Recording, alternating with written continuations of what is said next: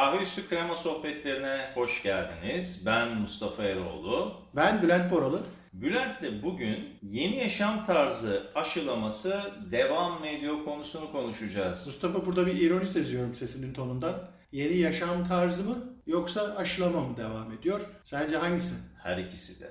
Acaba aşılamayla bize yeni yaşam tarzı mı aşılıyorlar? Bunu konuşacağız. Senle başlayalım istersen. Ne diyorsun bu konuda? Güzel bir konu. Biliyorsun, pandemiyle birlikte, COVID-19'la birlikte hayatımıza yeni bir gerçek girdi. Bu gerçek artık insanların daha az temas edebileceği ya da evde iş hayatını eve taşımak gibi birbirimizle daha az temasta olduğumuz bir yaşam tarzı bize dayatıldı. Bu bir komplo teorisi olabilir veya gerçekten yaşadığımız sürecin adlandırması olabilir ama günün sonunda eskisi gibi hiçbir şey olmayacak gibi görünüyor. Komplo teorisi demişken bu konuda mesela aşılama karşıtları da var. Ne diyorsun sen bu konuda? Evet, aşılama karşıtı olanlar olduğu gibi aşılama karşıtı olmayanlar da var. Yani buradan evet, bakarsan muhafazakar ve gelişime açık olanlar gibi ya da muhafazakarlar ve değişimden yana olanlar gibi bir durum ortaya çıkıyor aslında. Bu ironiyi şu şekilde ifade edebilir miyiz acaba? Eski yaşam tarzının devam etmesini isteyenler, yani aşıya karşı olanlar, yok yeni yaşam tarzının hayatımıza girmesini isteyenler, yani aşıyı destekleyenler gibi böyle artık hayatımızı kazanalım ve yeni hayata biz de adım atalım anlamında değerlendirebilir miyiz bilmiyorum ama asıl konumuza geri dönersek COVID-19 hayatımıza bazı yenilikler getirdi. Bu yeniliklere ne kadar adapte olacağız? Olduk mu? Oluyor muyuz? Olacak mıyız? Sorusunu soruyoruz. Ne diyorsun? Şimdi tabii önemli bir nokta. Çünkü hem yaşam tarzımızı değiştirdi, belirgin bir farklılık getirdi bu pandemi. Aynı zamanda çalışma hayatında da çok önemli değişiklikleri beraberinde getirdi. Yani toplantı yapabiliyorsunuz, çalışabiliyorsunuz hem de iş yerine gitmeden. Artık bu hayatımızın bir parçası geldi. Ya da toplantıların tadı kaçtı. Belki. İş hayatının tadı kaçtı. Kimseyle temas etmeden iş yapar hale geldik. Şu da var. Bundan memnun olanlar da var bir ölçüde.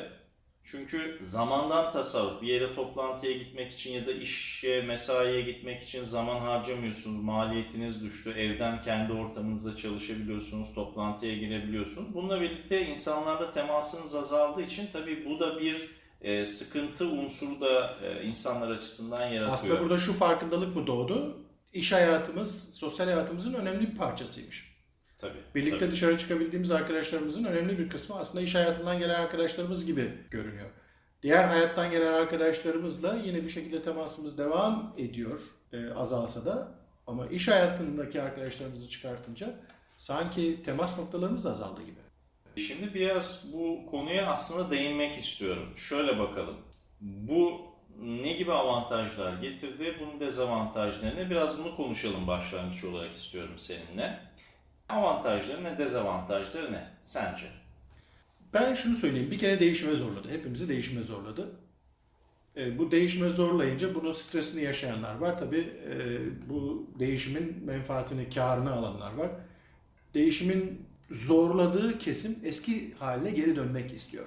Ama eski haline geri dönmekle birlikte eskiden korktuğu bazı şeylerin aslında çok da zor olmadığını, çok da korkulacak şeyler olmadığını, mesela teknolojiyle yaşamak gibi ya da uzaktan online bir toplantı yapmak gibi konuların aslında kendisine çok da uzak olmadığını, yapabileceğini fark etti. O tür ortamların da çok başarılı olabileceğini, çok da verimli olabileceğini fark etti. Tabii her geçiş zordur, her geçişin sancıları vardır. Buradaki sıkıntı ne? Buradaki sıkıntı, geçiş hep bitecekmiş şekilde yaşanıyor.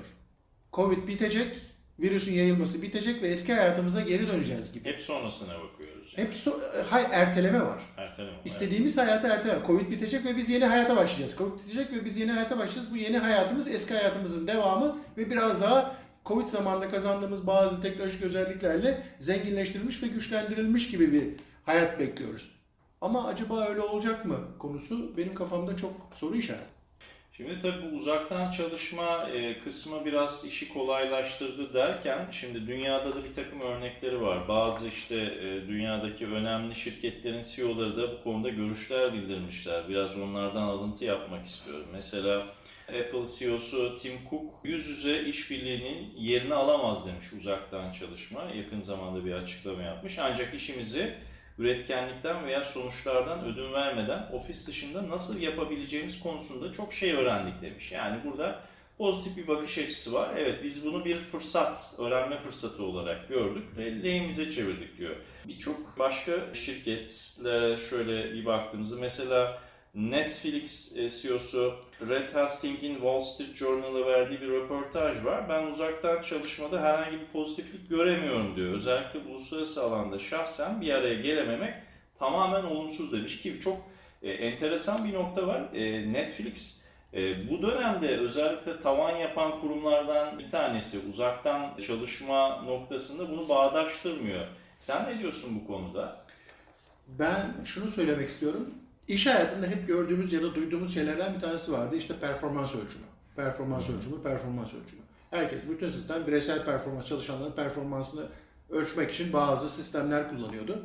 Eğer teknolojiye uyum sağlamış ve personelinizin ya da çalışma sisteminizin performansını ölçebilecek bir sisteminiz varsa, o zaman uzaktan çalışmaya bu tür şirketler daha yatkınlar. Ama yok, performans ölçmesi adı altında sadece kağıt üzerinde işlem yapan firmalar ya da eski stil iş yapan firmalar baktığında kalite sistemleri kağıt üzerinde kalan şirketler diyelim. Sadece sertifika boyutunda kalmış şirketlerden bahsediyorum. Onlarda ise uzaktan çalışmak problem. Neden? Çünkü performans ölçecek sistemleri yok. O yüzden ben burada şunu yapıyorum. Burada performans ölçmede başarılı sistemi olanlar var veya etkili ve başarılı sistemi olanlar var veya olmayanlar var. Olanlar destekliyor. Nasıl olsa diyor ben fark etmez. Hatta benim için daha iyi. Ofis maliyetim ortadan kalkar. Personelimin zaman kaybı ortadan kalkar. Daha verimli çalışırım. Sabah 8 akşam atıyorum 17 arasındaysa o aradaki süreyi, hatta daha sonrasına da taşınabilecek süreyi personelden alırım. %100 alırım. Verimliliği arttırırım diyor. Bu arada personel ne kadar çalıştı çalışmadı, ne kadar iş yaptı yapmadı hepsini ölçebilirim diyor. Bu yapıya sahip olmayan şirketler ise isyan ediyor. Evet, şöyle de bir şey var. Geçenlerde bir yerde okumuştum. Bu biliyorsunuz Silikon Vadisi'nde Amerika'daki teknoloji şirketlerinin yoğun olarak faaliyet gösterdiği bölge, bildiğin üzere. San Francisco bölgesinde oturuyor burada çalışanların önemli bir kısmı.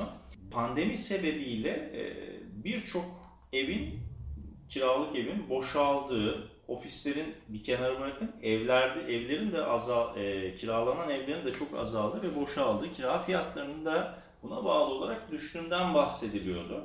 Hatta şöyle bir şirket yöneticilerinden... Ne yaptı? İnsanlar şehirlerine yakın ev kiralamaktansa alıp memlekete gittiği uzaktan çalışıyor. Evet, uzaktan çalıştıkları için. Hatta buradaki maliyet düşüşü nedeniyle çalışan personelin maaşlarının düşürülmesi gibi bir konu mevzu ediliyormuş galiba Amerika'da. Böyle bir şey okumuştum. Çok enteresan. Tabii çalışanlar buna biraz tepki de gösteriyorlar. Senin de tam dediğine uyuyor hakikaten de. Ofis maliyetlerinin düşmesi açısından bakıyorum. Bir paralellik arz ediyor gibi. Ben burada şunu söyleyeyim. Burada başlangıçta maliyeti düşürmeye yönelik etkisi olabilir bunun. Fakat özellikle örgütlü toplumlarda buradan işletmenin bir kar edeceği ve bu karın da çalışanla birlikte paylaşılması gerektiği konusunda mücadele olacaktır ve buna ilişkin kazanımlar olacaktır. Evet. Örgütsüz toplumlarda belki bu şekilde olabilir. Ben buradan personelin gelir elde edebileceğini düşünüyorum. Yani işletme olarak şunu düşünsene, 100 birimlik bir maliyetin var, ofis maliyetin var ve bunun 50 birimini personeline dağıtmayı taahhüt ediyorsun. Ya da 100 birimlik maliyetini ortadan kaldırıyorsun. Bir de personelden sen artık ofise gelmiyorsun. Dolayısıyla senin benzin paran düştü. Ben senden o benzin parasını geri alayım gibi bir yaklaşım personeli bence verimini düşürür. Personelin bağımlılığını düşürür. Rotasyon artar, personel rotasyonu artar diye düşünüyorum. Evet, böyle bir durumda var söz konusu. Dediğinde çok haklısın. Ben de katılıyorum sana ki...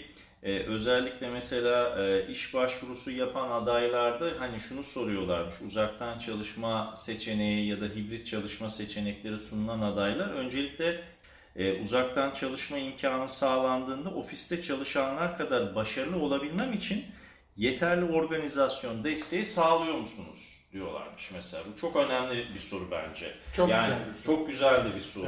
Evet. Sen ne diyorsun bu konuda? Çok doğru bir soru sormuş insanlar.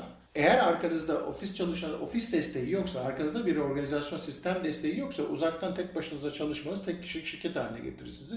Bu zamanda bütün işler sizin üzerinize yığılır ya da işin verimliliğini ölçemezsiniz. İşin etkinliğini ölçemezsiniz. Motivasyonunuzu kaybetmeye başlıyorsunuz iş ortamında olmadığınız için. Yani bir noktada iş ortamında olmadığınız için sizin destekleniyor olmanız lazım. Eğitimlerle, gerekiyorsa koçluklarla, bir takım desteklerle işte bu konuda motive edilmeniz gerekiyor. Bunu soruyor ve organizasyonda mesela, bu başarı ölçeğini tam olarak sağlıyor mu senin az önce ifade ettiğin şey? Fransa bisiklet turu var biliyorsun. Evet. Fransa bisiklet turunda mesela bakıyorsun tek başına giden bisikletçilerin performansıyla peloton içinde giden, topluca giden bisikletçilerin performansı arasında yaklaşık %10-15 fark var. %20'ye kadar çıkıyor zannediyorum. Grup halinde çalışan insanlar daha verimli oluyorlar. Bu 21. yüzyıl becerileri arasında işbirliğiyle çalışmak, takım çalışması, grup çalışmasına yatkınlık bunun içerisinde yer alıyor zaten. Günümüzün çalışma ve yaşam stillerinden bir tanesi, öngörülen şeylerden bir tanesi zaten senin bahsettiğin. Onu söylemek istiyorum. Kişiyi tek başına eve hapsediyorsun ve evde çalış diyorsun. Arkasına onun ekip halinde çalıştığını, sıkıntıya düştüğünde desteklenecek organizasyonu yapıyor, oluşturuyor olmak lazım. Evden çalışmak, tek başına her şeyi evde bitirmekten ziyade aslında geri plandaki koordinasyon güçlü olursa çok hoş bir şey olabilir. Masa ofiste olacağına evde. Hı hı. Ama geri plandaki koordinasyon doğru sağlanırsa çok başarılı bir sistem haline gelebilir. İnsanların tek başına iş yapma kültürü çok kolay değil. Motivasyonu devamlı olarak yüksekte tutmak, düşünsene tek başınasın evde. Canın çalışmak istemiyor ama yanında çalışan kimse yok. Doğru. Ofise gittiğinde birileri çalışıyor. Onun çalışması seni de motive ediyor. Ya da ne bileyim biriyle rekabete giriyorsun ve açıkta rekabete giriyorsun. Hı-hı. Bu rekabet seni de motive ediyor. Aslında evde senin dediğin gibi yani her çalışan profiline de uygun olmayabilir bu uzaktan çalışma. Yani evet. Firma tarafından tam olarak desteklenmiyorsa çalışan. Çünkü bazısı özgür çalışmaysa öyle işler de var zaten. Tasarım boyutundaki işler, yaratıcılık gerektiren işler. Mesai mefhumu gerektirmeden istediği saatte, istediği şekilde çalışmak isteyebiliyor. Onlarda bile ekip çalışması yaratıcılığı daha fazla arttırıyor. Tabii yani bir deadline tanınır netice itibariyle iş bitirme süreleri vesaire ya da proje bazlı çalışıyorsan. Bununla beraber normal standart mesaisini yapan birisi için bu evden çalışma kısmı son derece sıkıcı ve motivasyon düşürücü bir noktaya da getirebilir insan. Yani düşünsene kahvaltıyı yapıyorsun hemen ofistesin. Öğlen yemeği yiyeceksin ofistesin. Yemeği de çalışırken hazırlıyorsun. Yerken çalışıyorsun. Çalışma bitiyor, yemek bitiyor, sen çalışmaya devam ediyorsun. O hiçbir şey değişmiyor ya. Masada biraz önce kahvaltı vardı, şimdi bilgisayar var. Bilgisayar kalkıyor, öğlen yemeği. Öğlen yemeği kalkıyor, tekrar bilgisayar. Evdeki diğer insanlarla bir yandan haşır neşir oluyorsun, bir yandan hayat devam ediyor, bir yandan yetişmen gereken işler var. Bana şey gibi geliyor, bu tarz uzaktan çalışma hayatımızdan çalınan anlar gibi geliyor. Bize ait zaman çalınıyor gibi. Evde kendimize ait özel bir alan ve özel bir zamanımız var. Bu alan ve zaman bizden çalınıyor. Dolayısıyla ben çok tehlikeli olabileceğini de düşünüyorum. Bir süre sonra bunun mutlaka psikolojik sonuçları ortaya çıkacaktır. Ve bir sosyolojik araştırma anlamında önemli bir konu olduğunu düşünüyorum. Araştırmalara çok konu olacağını düşünüyorum bunun. Peki tam bu noktada sen bu konudan bahsetmişken şimdi iş yaşamının dışında bir de sosyal yaşantımız var. Evet. Pandemi sonrası ortaya çıkan bir uzaktan insanların birbiriyle temasının giderek azaldığı ya da mesafelerin arttığı bir durumdan, bir yaşam tarzından bahsediyoruz. Sence bundan sonra ne olacak? Nasıl gidecek işler bu anlamda? Bence bundan sonra evde çocuklarımızı bilgisayar dünyasına daha fazla teşvik edeceğiz. Kendimizi bilgisayar dünyasına uzakta tutmamaya çaba sarf edeceğiz. Bilgisayarla artık kavga etmek yerine bilgisayarla arkadaş olmayı tercih edeceğimizi düşünüyorum. Onlara daha fazla ilgi ve alaka göstereceğimizi düşünüyorum. Çünkü pandeminin bize gösterdiği şeylerden bir tanesi de o. Aslında bilgisayar dünyasının detaylarına hakim olmak bundan sonraki iş yaşantısında başarının önemli bir unsuru haline geldi. Az bilmek yetmiyor artık. Biliyor olmanız gerekiyor. Ve yanına başka özelliklerini katabiliyor olmanız lazım. Yoksa bundan sonraki hayatta hakikaten iş yapabilirlik bitecek. İlk bilgisayarlar çıktığında, ofis programları çıktığında nasıl AutoCAD programını bilmeyen çok tecrübeli mimarlar, mühendisler iş yapamaz hale geldiyse bundan sonraki hayatta da yazılım bilmiyorsanız, bilgisayarı etkin kullanamıyorsanız, gelişmiş bilgisayar kullanma tekniklerine hakim değilseniz iş yapabilirliğiniz hep sorgulanacak. Tabii şu da var, bir süre öncesine kadar belki bundan bir 5-10 yıl öncesine kadar üniversiteden almış olduğun, örgün eğitimde almış olduğun bilgiler sana bir süre idare ediyordu işte 5-6 sene ne kadarsa işte 7-8 sene yaptığın işe göre değişmekle birlikte idare ediyordu. Ama şimdi öyle bir hale geldi ki birçok bölümden mezun olanlar için işte hukuk fakültesi, tıp fakültesi dışındakiler, hadi bir belirli meslekleri bir kenara bırakırsak, üniversiteden mezun olduğun bilgiler sana yetmiyor, anında güncellemen gerekiyor. Bir sene bile içten uzak kaldığın noktada o zaman sen iş yapamaz hale geliyorsun galiba. Öyle bir döneme geldik değil mi? Ne dersin? Evet, kesinlikle. Teknolojiden uzaklaştıkça daha çok uzaklaşıyorsun. Teknoloji senden daha fazla uzaklaşıyor. Yakalamak artık imkansızlaşmaya başladı. Uzaktan çalışmanın güzel bir tarafı da şu olabilecek gibi geliyor bana.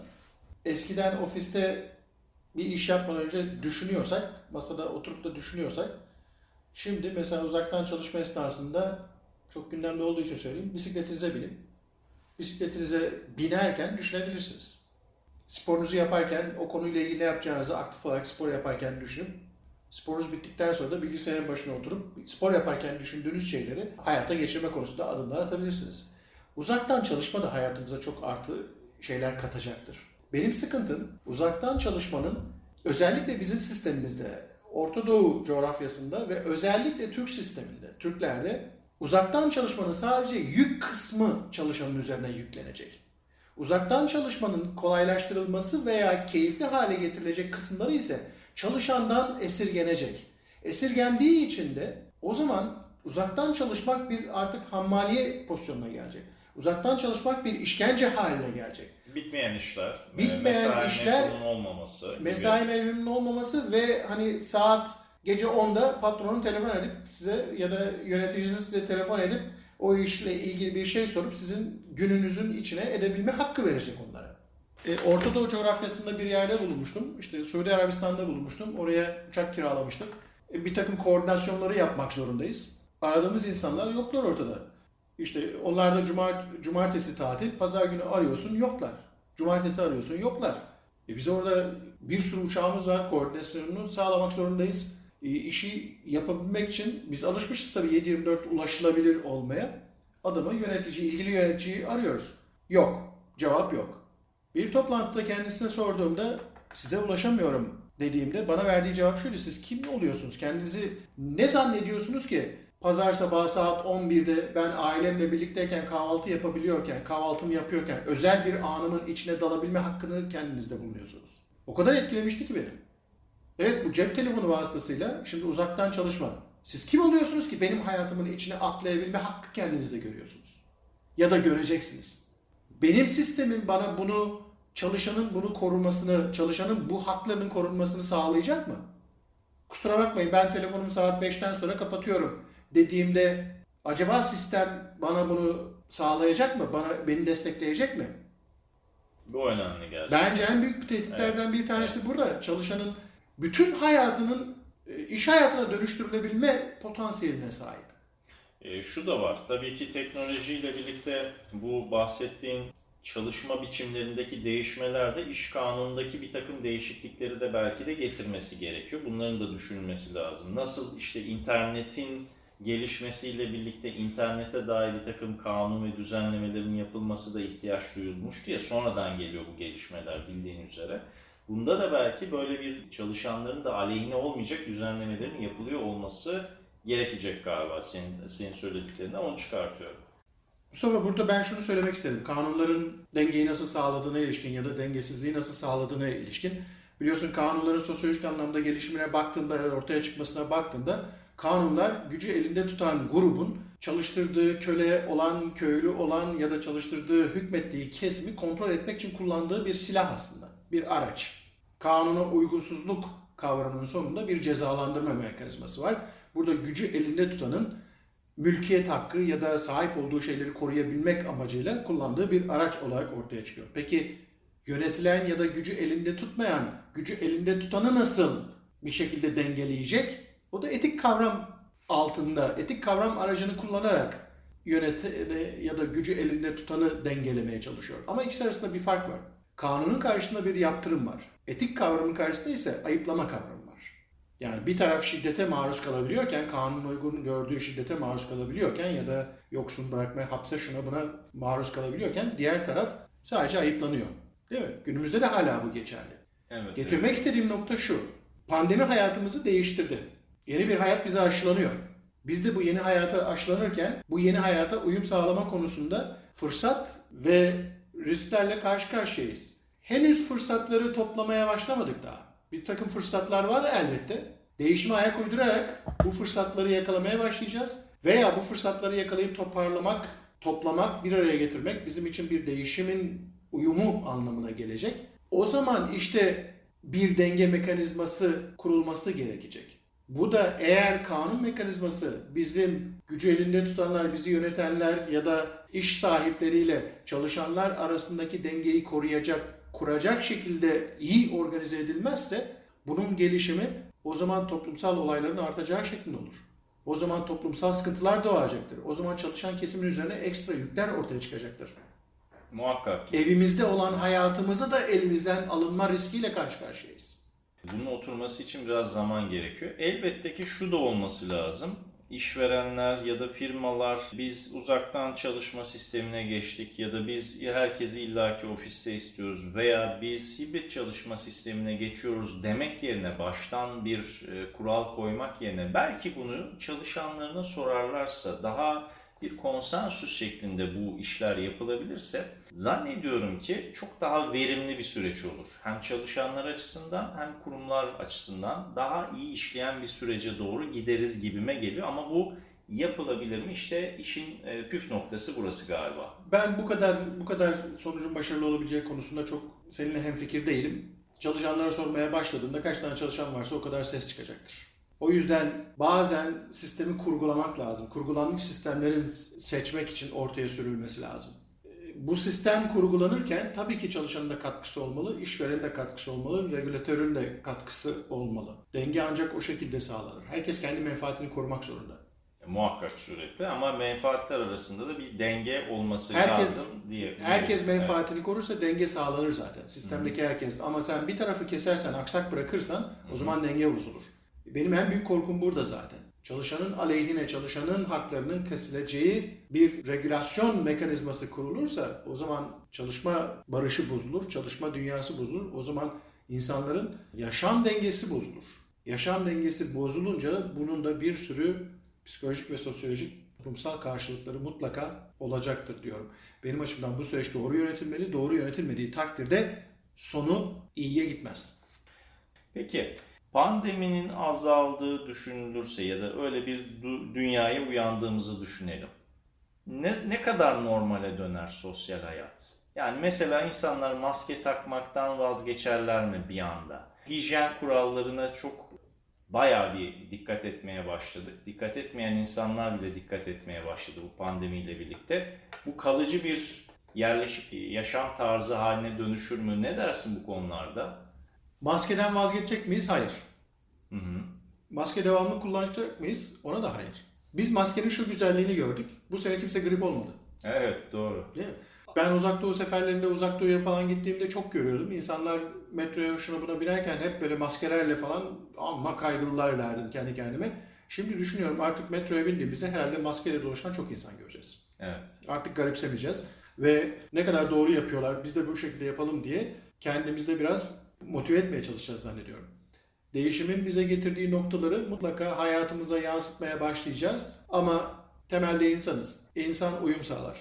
Eski düzen bitecek, yeni düzen kurulacak, yeni düzene de uyum sağlayacağız. Yeni düzenin içinde eski alışkanlıklarımız olacak. İnsan insana temas etmek ister. Temas edeceğiz. Temas ettikten sonra işte kalabalığa girerken belki grip salgını olduğu zamanlar kışın mesela maskeyle gireceğiz. Artık bunlar yadırganmayacak. Hayatımızın parçası haline gelecek. Zaten biliyorsun modaya da girdi maskeler. Evet. Çeşitli moda maske. Renkliler var, desenler var, kıyafetinize uyumlu olanlar var falan. Evet. Hayatımıza o da girecek. Ben girmemesini imkansız olarak görüyorum. Evet. Dolayısıyla sosyal hayatımız eskiye mutlaka geri dönecek. Eskiye yeni alışkanlıklarla geri dönecek. Sonuç olarak bu değişim mutlaka yaşanacak. Değişimin kontrolü bizde olursa değişim bizim istediğimiz yöne doğru gider. Bu değişimi kendi haline bırakırsak değişim bizi alır götürür, nereye götüreceği belli olmaz.